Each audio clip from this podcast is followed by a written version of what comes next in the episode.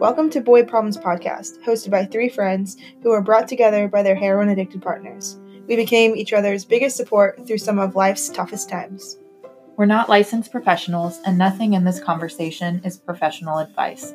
But we hope our stories offer a glimpse into how these issues weave into our everyday lives. You're not alone, we can all get through it together. Hello, everyone. Welcome to Boy Problems Podcast. We are talking about navigating early recovery today.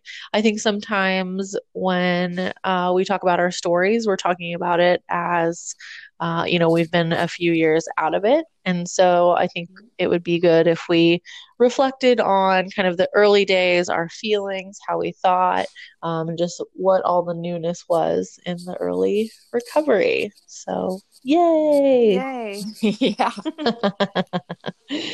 um. All right. Who wants to kick this off?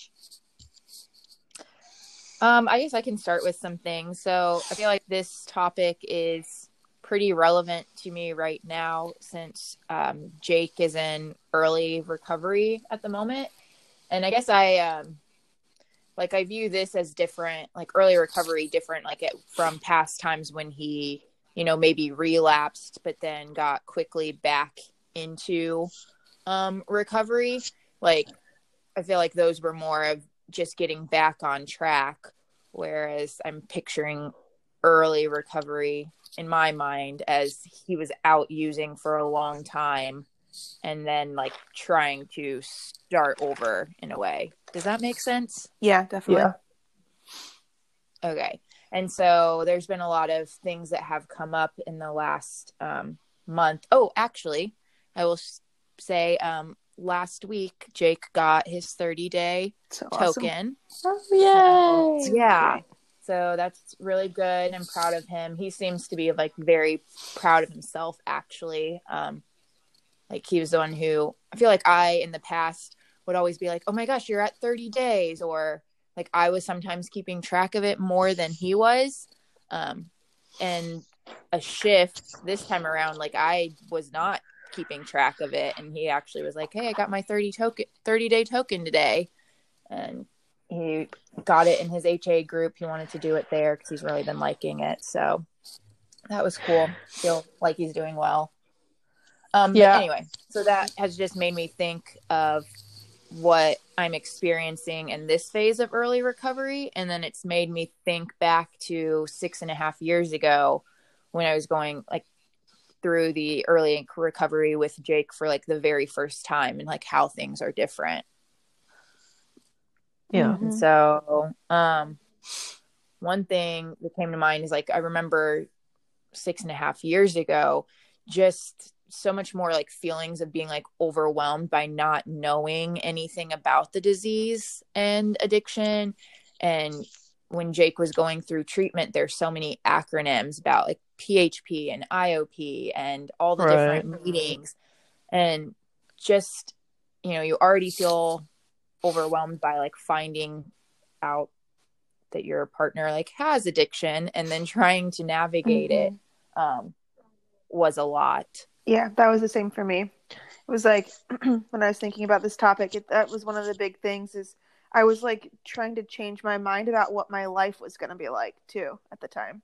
So it's like you're learning about all this stuff and then also like your expectations or like your like your vision for the way your life is is like changing too. So that was something that really came to mind when I was thinking back to the beginning.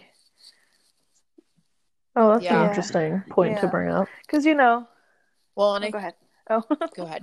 I was just gonna say, you know, like I I knew that my husband had like a problem with drugs, but I didn't know what it meant, you know, because I mean, he told me that he used to be addicted to heroin, right? Like, and when we met, but right.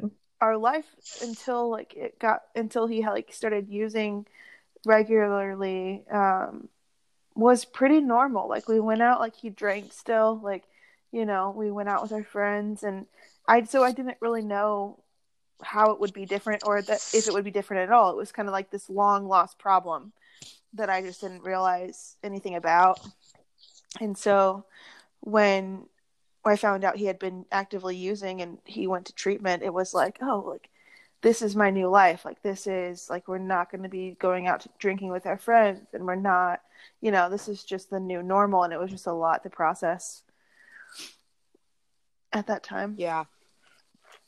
Well, and like then what else is changing is now, you know, they're throwing in all these meetings that they have to go to mm-hmm. or therapy and group and it just trying to figure out how that fits into your life and you know all the scheduling and working around it. Um actually like jake and i were talking about this yesterday. Um he said or he remembered like when he first went and got out of treatment um where he was just like i didn't even know which meetings to go to or where they were mm. what meetings i would like and so there was just a lot of anxiety around that of like trying to figure out that mm-hmm. world. Um, and he said it's a lot different this time because he already has a whole bunch of meetings that he knows he's he likes because he's living in the recovery house. Um, the other guys are going to meetings, and so he's like that part is just like a lot easier. Um, and so that makes a difference. But when you're brand new to it, I mean, you don't know what you mm-hmm. don't know. So there's just a lot of time, I think, trying to learn and figure mm-hmm. it out. It's a lot of change. And then you throw in like our new meetings also, like if you, you know, if we start going to therapy or like I started going to the family support group. Mm-hmm. Right. I remember um, in the beginning, like Steve, so like I was so mad at him and there was some job um, like my boss had shifted at my current job and I wasn't happy anymore. And so I found an opportunity um, to go back and work for a hotel, and it was a traveling sales job basically. Oh. And so I remember the first six months of Steve's recovery, I was actually gone five nights a week. And I'm kind of glad I was for multiple different reasons. But I mean, he was at meetings five, six nights a week. And so, like, that's just a whole different thing. But I think at that time I just needed space mm-hmm. from him because I was so mad mm-hmm. at him. Yeah. Yeah. It's like coming to terms with, I mean, a lot of times in the early recovery, you're like the truth is coming out. and yeah you you've been like right. living this life of or trying to piece together like what is going on and you know things don't aren't right but you don't know what what's going wrong really and then so things are coming yeah. out and then it's just like I feel like I'm always a step behind Charlie's like moving forward basically I think I've said this to you guys before but basically he's known the whole time what's happening and then by the time he's ready to get oh. into recovery treatment or whatever um he's already decided like I'm done with that but then but that's the time when I'm like figuring out what had been going on. And so i'm like processing emotionally like all of the things that have happened. So just think like i'm always kind of a step behind where he's at mentally in, in the in the process. Yeah i agree with that. Yeah. Yeah i feel like um i re- i think i use those exact words with jake. I remember when i feel like i feel that more the first time around um because i was mm-hmm. so blindsided by mm-hmm. using and I didn't know. And I remember when he got into treatment, there was like this sense of relief for him. It was like a weight was lifted off his shoulders. Like finally the truth was out and he was getting help and feeling mm-hmm. better.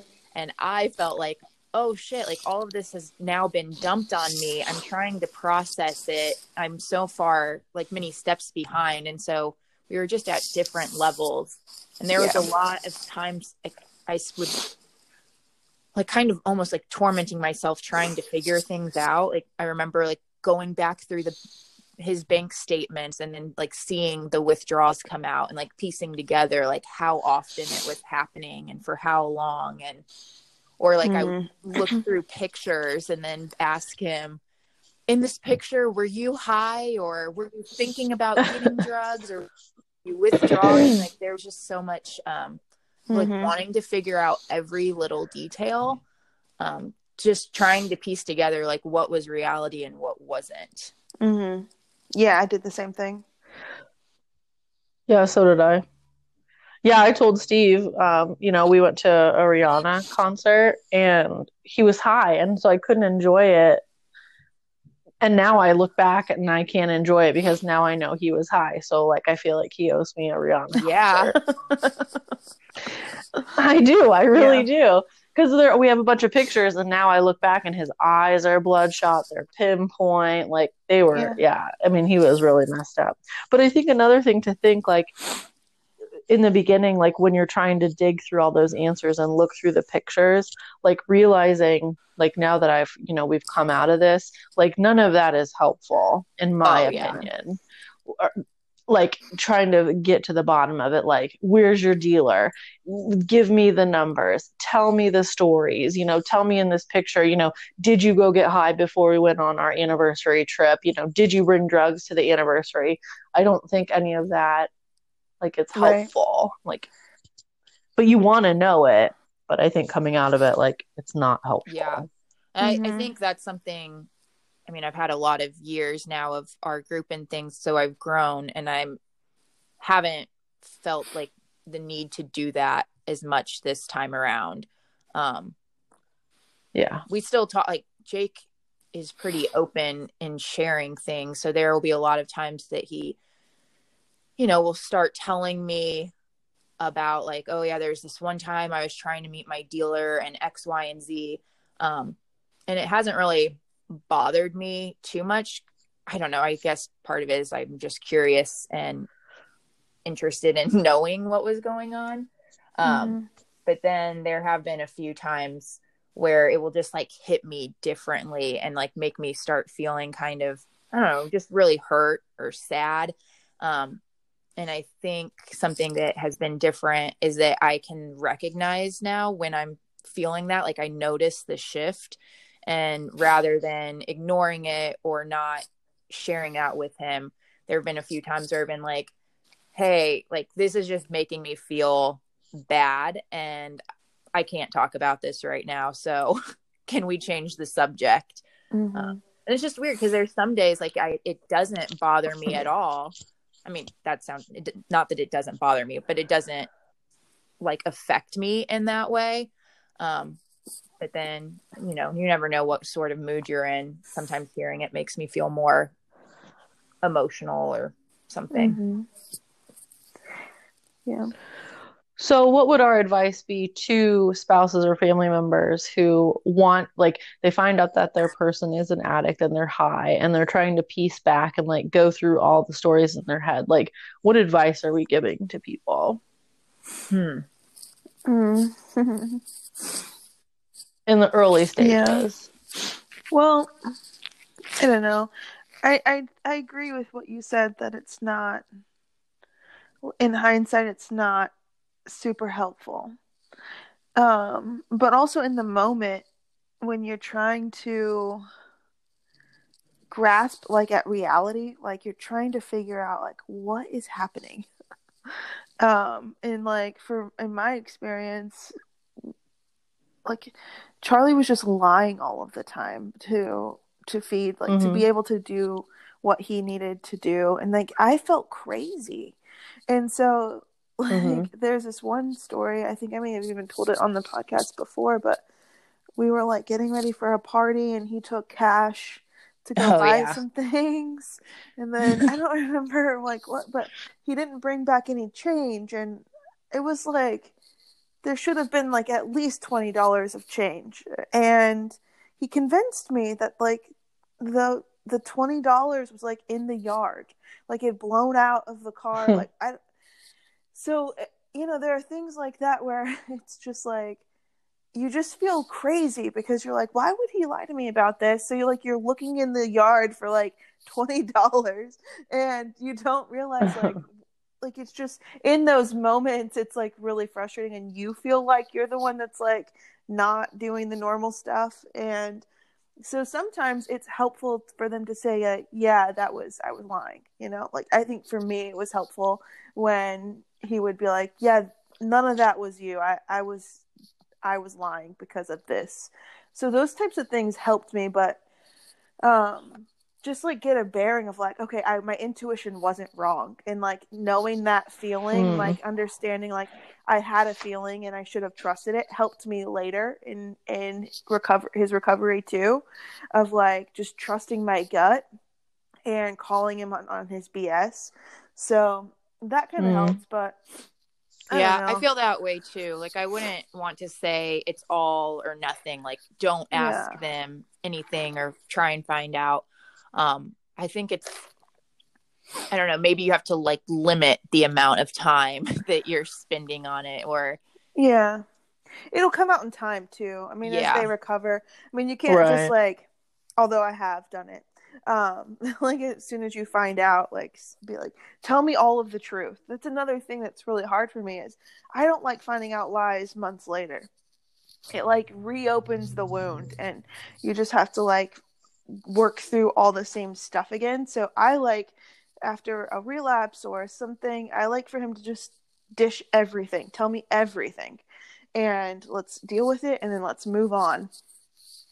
That's not- also kind of hard though because sometimes they aren't in a place where they're ready to tell everything or they're Exactly. not even, like, remembering everything. I think And that happens, especially yeah. when they're coming out of like a run of active use, like things are still kind of foggy and so um you know, then when later if things come out you're like, "Oh, I thought we already talked about this and now it's changed like that," then hmm leads to more distrust, but Yeah, that's happened too. yeah. Yeah. So I don't have a good answer. I think uh, I don't know. It's a hard answer. It's a hard question to answer. Yeah, and I and I think I don't know like uh, if if you at all can taking it with a, a grain of salt, like trying to uh, you know the things that they did they were in active use and so I think in the beginning it was hard to separate that like they're an active use like they're a different person like it all felt felt Yeah. personal Yeah. And so trying to remember, like, okay, this is a disease, like maybe trying to separate it or try to understand, like, okay, like he didn't, he wasn't intentionally trying to ruin this Rihanna concert for me. You know, he just had a disease and he needed his drugs. So, Yeah, I guess that's it. I Is don't know. sort of like the way we frame it, and I think that ha- comes with you know learning about the disease and having a better understanding of it um, can help make make that easier. Mm-hmm. I think something um at my probably first or second meeting of our group, you know, like you go in and you tell your story and I was just sobbing and like telling all these things. Um, a gentleman handed me a book, um, Codependent No More. Uh huh. Um, who's it by? Melody, Melody Beattie. Beattie. Melody Beattie. Melody Beattie. And I remember getting that book and he was like, You should read this. And I was like, Okay, whatever. And I was like, Well, I'm gonna take little post-it notes and and just see if any of this hits home and I'll just mark it so I can just remember like, okay, maybe I am codependent, maybe I'm not. Like I don't understand how this book is gonna help me.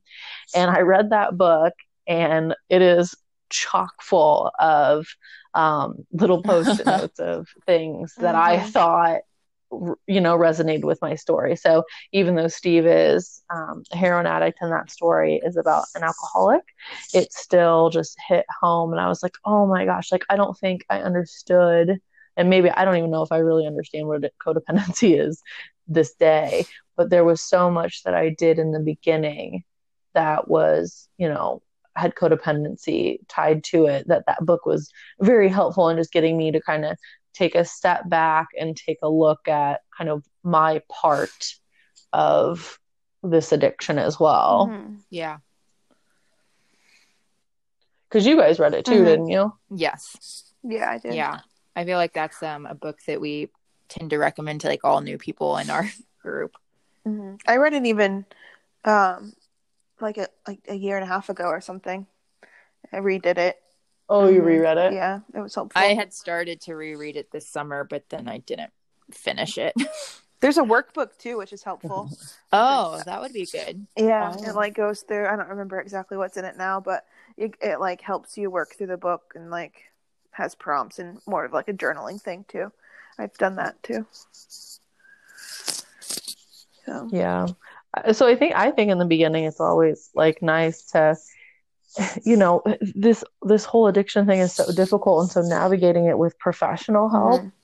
I think is also like I've always been in counseling and so when all this came out like I was so happy that I had a private counselor that I could talk mm-hmm. to her about it like that was super helpful yeah that's something because you just can't you can't unload not that you can't I just think it's difficult to unload on your partner or your addicted person because like their brain is so mushy and crazy. Like it's almost i don't want to say unfair well, but to unload all that on them. for you. Yeah. like you're they're you're not, not ready. get what you want out of that unloading. Right. Um that's something that i would if i could go back i would change. Like i would have gotten gone to therapy sooner than I did. Um, I was going to the family support group, and I think at the time I thought like, oh, this is enough. Um, you know, I I don't want my whole life to be about going to meetings because my boyfriend is an addict. Like I'm not the one who has a problem. Mm-hmm. Um, mm. and so, and the meeting was good, but I think I would have benefited from doing some like work individually um, and I didn't start that until a couple years later. And I'm, yeah. I'm glad I have it now. Another thing about trying to like process all that with your partner or who, your loved one immediately after they get clean is that it can be damaging. I mean, they're not like ready mm. for. I remember um me, with Charlie and I, we were trying to work on our relationship too soon. Like he just, it was just too much. Like his, his whole, like we kind of talked about, like his whole world was changing. He was trying to figure out meetings and sponsors and new friends. And then I'm like, we need to fix our relationship. And it was just like, it was just way too much. So I think just taking, like, knowing that hopefully recovery is a long journey and at the very beginning like they just really have to get healthy habits in place and that's the most important thing. And the time will come where you can like work together on mending some of those those things that have happened so. Yeah. Yeah. Well in an early recovery uh, i know we've mentioned this before they tell the addict like don't make any huge life decisions. And I also took that for me, like that I couldn't split from Steve. but, you know, they can't think about the relationship because at this point in recovery and for always, like recovery will come mm-hmm. first above your marriage, above your children, above everything else. Recovery has to come first because if it doesn't, mm-hmm. um, you won't have any of those things. And that was difficult in the beginning for me to kind of wrap my head around that I will always come second to recovery. Like the fact that recovery has to be first, I couldn't understand that concept in the mm-hmm. beginning. Yeah. Yeah, I think that it's definitely like that in the beginning, but as you get kind of further along, I think that it ba- everything balances out. Like there's time for everything, I think. Um and it's like I like when Charlie has his meetings because I get to do something for myself. Like after a long day, I know like on Wednesdays he goes to a meeting. So like Wednesday nights, like I can catch up on The Bachelor, and like I just kind of have my own little things that I look forward to during that yeah. time. Now I don't really feel like oh I wish he was here right now, you know. So I think you kind of get used to that, and it sort of balances out too. Okay, so I also remember in the beginning, I would try to like control Steve's meetings and just being nervous. Like if he was saying, like, I'm going to go to meetings, because I know he said in the past that he's gone to meetings and people have been using in their cars. And I know, Alex, you've said that Charlie has sat in the parking lots before and not gone mm-hmm. into the meetings. And so, um, you know, I think trying to control, you know, getting a sponsor, going to a meeting, I just think that in the beginning that was definitely something I was trying to do. So would you like follow him to meetings or like check up to see if he was actually there or anything like that? No.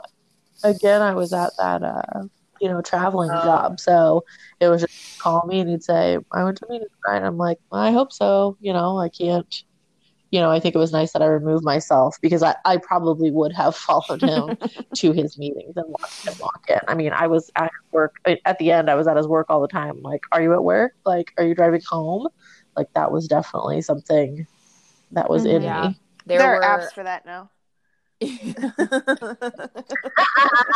You know, I'm not really techie, so I probably wouldn't have done any Yeah. of that. yeah there were a couple of times uh, that i know that um, when jake would say he was going to a meeting that i would do like a drive by to see if he was actually there yeah.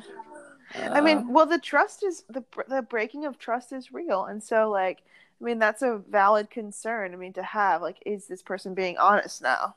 yeah Because you a lot of times find out that they've been dishonest to kind of allow them to use. So when they get into recovery, it's not like an instant thing. Like they're like, "Yeah, I'm ready to do this." And Charlie would used to get really frustrated because he's like, "I'm being honest finally." And like, "You don't believe me." And it's like, "Yeah, but I was believing you when you weren't being honest." Like we got to there's a little bit of a dynamic here that has to shift.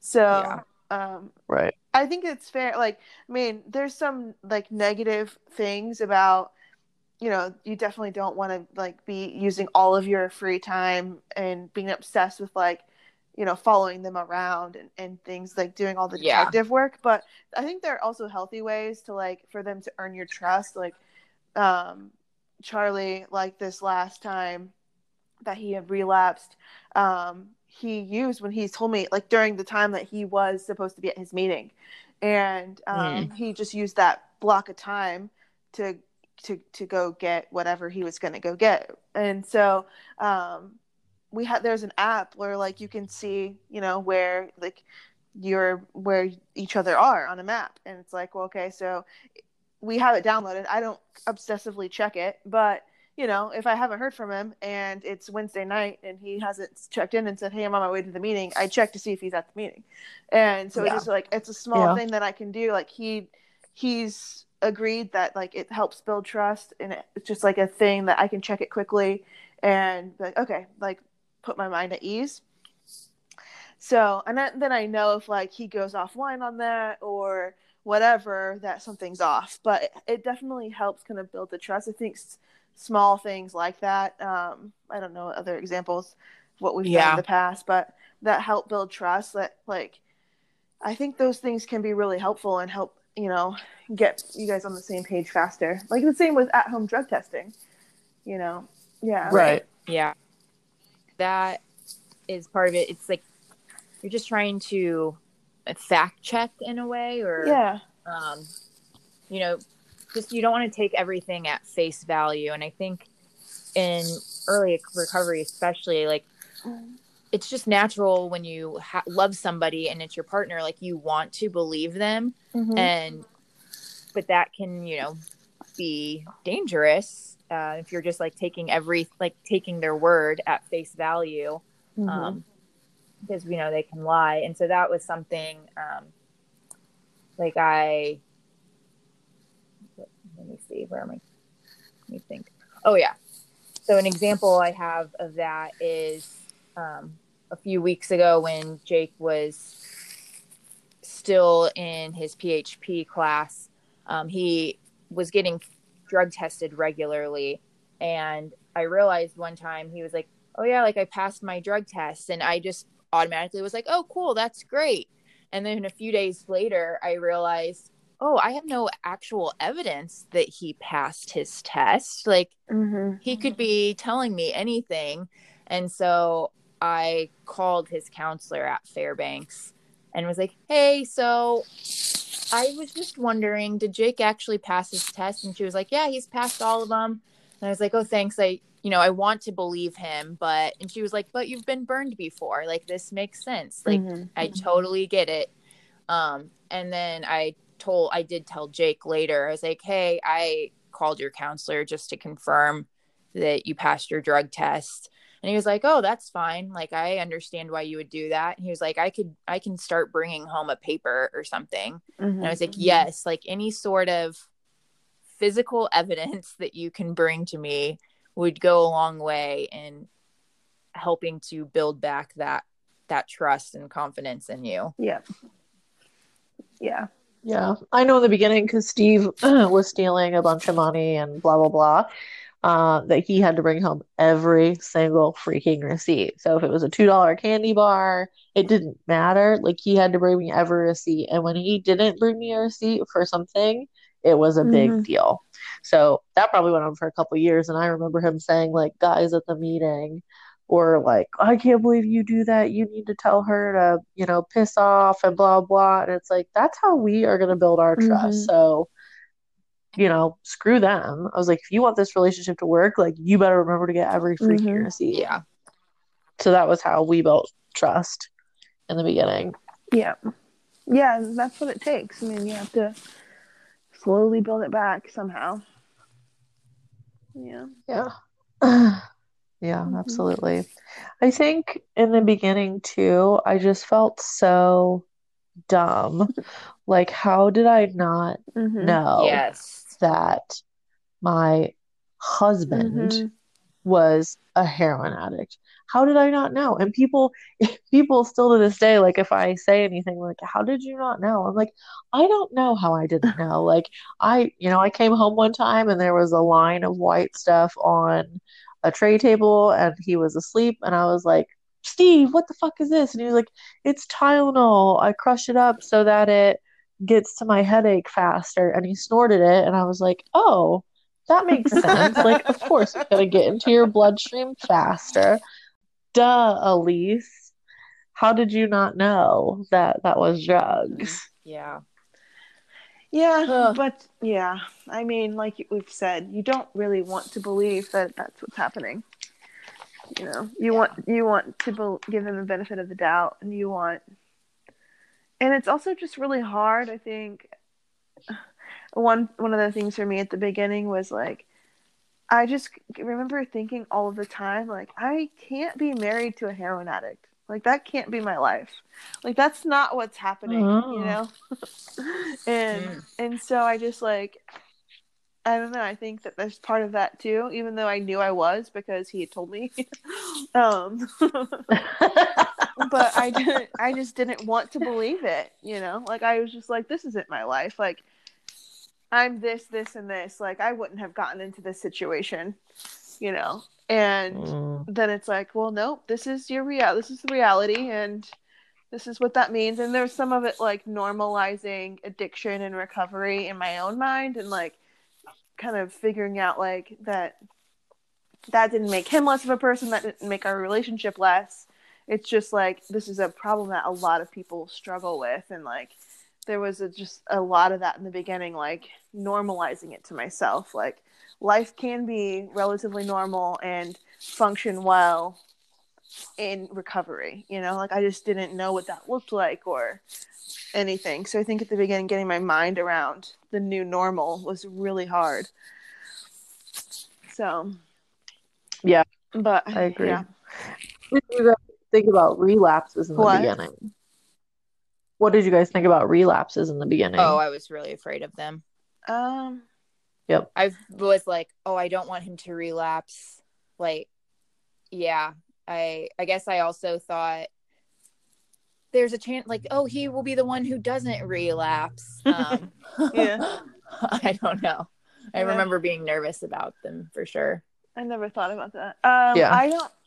So Charlie's relapsed like instantly. So I think it was pretty much like at first I just the beginning I was like these are like every relapse is like a huge deal, um, and I was just like it ruins everything and you have to start all the way over, and all of that. But since then I've kind of learned that you know seeing him like each relapse taught him something different and he built built on that. I mean, it could go the other way, obviously, where maybe he he wouldn't move in the the right direction from it. But um, yeah, I've just seen them be really helpful to his recovery over time. I mean, I wish they would stop now, but Yeah.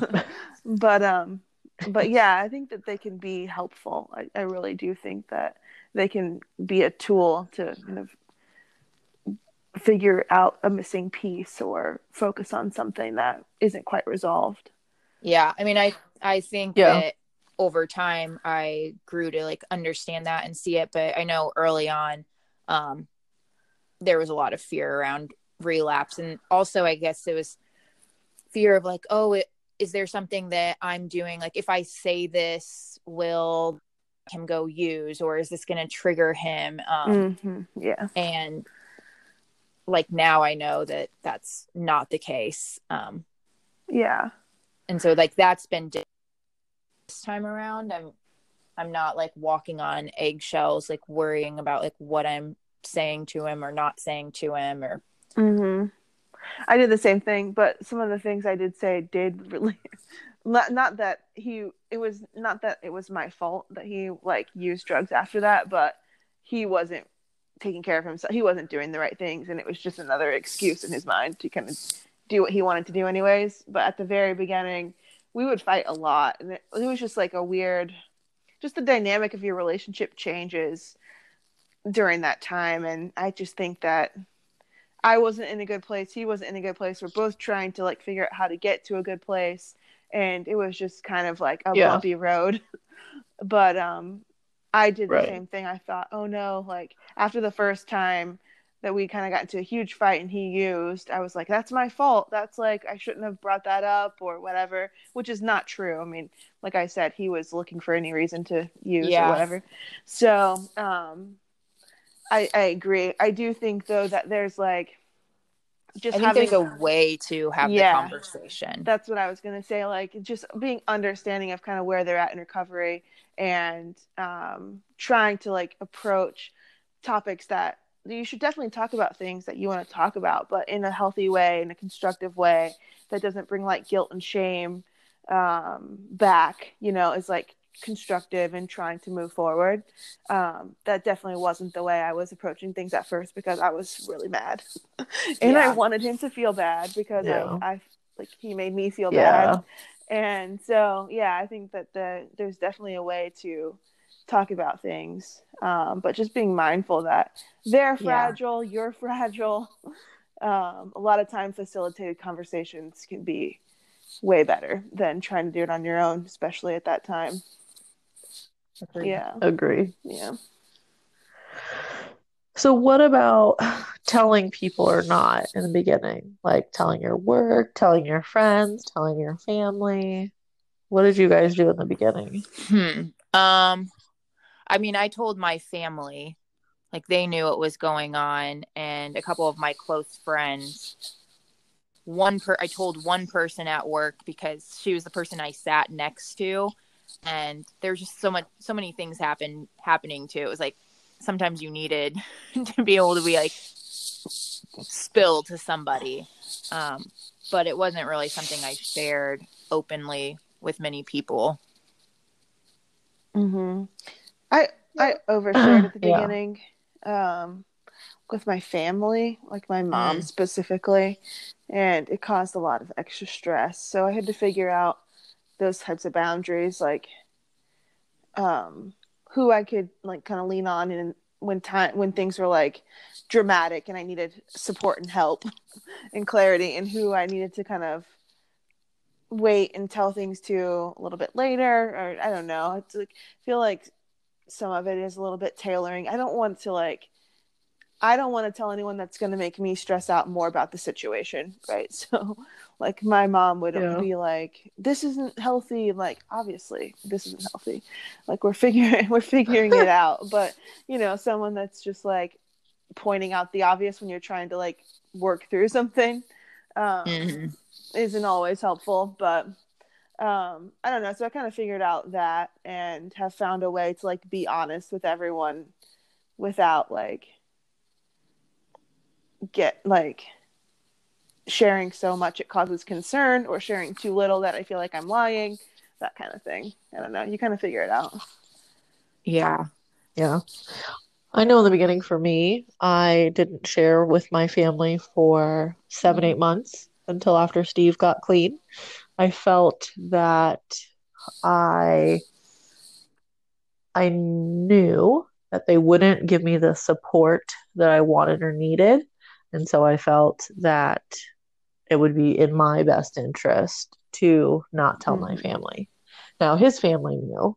Uh, unfortunately, like we would talk about it, but I couldn't you know, to my mother and my sister, or to my mother-in-law and my sister-in-law like they have his back a thousand percent so i couldn't be trashing steve to them because you know they wouldn't they would take his side and i have a fantastic relationship with them but obviously that's Right. their brother son like of course like i can't talk shit Mhm. really you know um so that's why finding the group and i think finding you guys was the most helpful for me in the beginning because uh, there was probably one woman that i told um kind of a mutual friend and she was really sweet during it and but then i told one of steve's cousins like i called him when i found out it was heroin and I'm really disappointed that he didn't do anything, didn't help, hasn't called to this day, hasn't really called or checked Oh, in. yeah.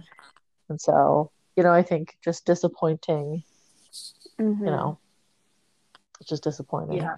Because you can't rely on everybody, You you, can't, no. And and so I knew I just I knew with my family I couldn't count on what support they would give me. And so I didn't tell them and I was right. Unfortunately, I was Uh, right. Yeah. So even to this day, which is sad. I mean, they know now, but Mhm. they uh, Yeah. it's not Well, been what I for I had hoped it would be. a couple be. years, right? I feel like there it was a while before you ended up sharing with them. Yeah, I was like eight months. Oh, okay. yeah. Yeah. so something my counselor though um, has pointed out to me is that sometimes I don't tell people because I don't want to cause them to worry. Mhm. Um, like my family, like sometimes I don't tell them everything because I'm like, well, I don't want them to worry about this or I don't want to make them feel bad. And something she has pointed out to me is that like I'm not responsible for their feelings. And if I if I need support from people, like I I should still tell them and then, you know, they're allowed to have their feelings and like I can't control that. Mhm. And so sometimes like thinking through like what is the reason for me not telling them? Is it because I'm not I'm not telling them something um, because it's in my own best interest, or am I not telling them out of a sense of codependency? Like I don't want them to Mhm. feel bad, Mhm. and because I think that's there's a important distinction there um, Mhm. that sometimes I struggle with. Yeah.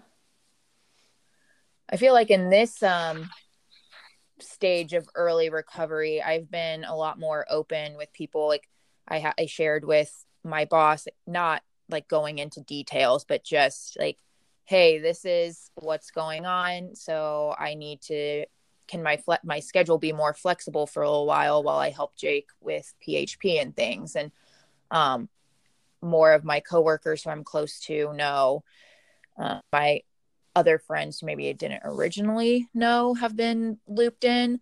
Um, that makes me a little nervous because like people will now ask like how are how are things going with Jake? Is he doing well? And like I always feel to be like, oh yeah, he is doing well. Because I'm like, I know in the past I've said that and he wasn't, and I don't know. It's just like I guess where I am is like cautiously optimistic. Mhm. Um, and like I can understand how, like, yes, today he's doing well. I don't know what that means for tomorrow or the next day. Um, but it makes me nervous sometimes telling other people that. I don't know. Does that make sense? It's a weird thing. Mhm. Yeah. yeah. Yeah. Yeah. Well, what about like, you know, just in the early days, like trying to stay in the moment and not trying to think ahead too far? Yeah. oh, that's still hard. what I'm working on. that's still hard. I mean, for me, it was like, I would, I think I talked about this before, but I would, um, I would think like every relapse was like, okay, we can't, whatever we were doing in our life, like, can't move forward. So it was like, if I, if the, the day I found out about a relapse, we were trying to move into a new place, I would stop doing that. Like, nope, we can't because this is happening. Or if we were, um, I just would like, almost like let it pause my whole life. Like we can't move forward because this is still happening. And um yeah, I don't know. It was like it took a long time to realize like you can move forward, but things just look different than they would have if this wasn't going on. You know, Uh-uh. like um, Yeah. you know, we ended up buying a house, but it was like okay, so one of the things I was scared of is that he was just gonna like use and lose his job and like all this stuff, and like I'm stuck with a house that I can't afford. So instead of like not buying a house, we just bought a house that I could afford if worst case scenario happened, you know? And Yeah. so, and then just like, so you just kind of do things a little bit differently. Like, like you said, just like cautiously optimistic about the future. Like you don't need to hold your whole life back, but, um, you also just need to be a little bit smarter about things. At least that's kind of how I felt. Like I just didn't want to like put my future in his hands basically. Like if you use then and like lose your job then then i'm going to lose a house and all of like it's gonna like break me down too. And i was terrified of that. So finding Yeah. a way to kind of like balance like move forward but also have some security and like like my own independence and um not relying on him for everything. I mean it's a codependent thing too but like if worst case scenario happens like i'm gonna survive and and there's like a sense of Yeah. like security in that that helped me like not worry about the future so much but like and like just kind of live moment to moment um, a little bit easier but i needed that like i needed that like security in some in some sense if that makes if that makes Yeah. any sense yeah for me, I think I I'll do a thing. I'm like, oh, he's doing well right now, and then I'll jump out like in a month. I'm like, oh no, but what if he relapses like next month, and then and then I go into like a snowball effect of what that means, and then I Mhm. start putting myself like in that position of like, this is how I'm going to feel at that time, and next thing I know, I'm like six months out, and that does not do any good. Like all I'm doing is pre-worrying about something that may or may not happen. Um, Mhm. And what my counselor always will ask me, she's like, Liz, so all of this worrying and emotion that you're feeling about this hypothetical future thing, do you think that will make you feel less if it does happen? Like, you know, and I'm like, no, I'll probably feel all of this still then. And she was like, so you're just sort of tormenting yourself, like, and prolonging these feelings. Like, you know, stay in the moment with what you know is going on. Mhm. And, you know, when when you get to other points, like you'll deal with it at that time. But I mean, good and bad, right? So you're playing it out it, it- bad, like the bad Yeah. scenario, but you can also say, I like- always played out the bad scenario. yeah, no, no, me too. Me too. I, you can. I also am like, I've in the past, I've like, he'll he'll have like the longest amount of time he's had clean or something, and I'll think, Hmm. I'll start like thinking in the future, like, oh, this is good. So now we can do these like Yes. this things these things can happen and and you know like we can move forward in this way because he has like this is this is gonna stick and then so, a relapse happens and you're like you're you're set back you know it's like you can kind of you can kind of get too far in the good too if you're like um just looking at that so i think that it's just healthy either way to like just be grateful for what's happening today today's a day that he's well and things are going good like just attack like tomorrow like just let things happen naturally like either way i think yeah. yeah Well, that's a good. That's Yeah. a good thing. Yeah. yeah because i've got gotten trapped in that too and then i'm like disappointed it's like it's the same like it's the same you know Yeah. so Well, All right. that's a nice. Well, I think we kind of covered a lot about early Mhm. Yeah. recovery. Yeah. All right. Well, if anybody has any early recovery stories to share or you're looking for support because early recovery is just difficult, please reach out to us. We're always here to help. And thanks for coming and tuning in and keep coming back.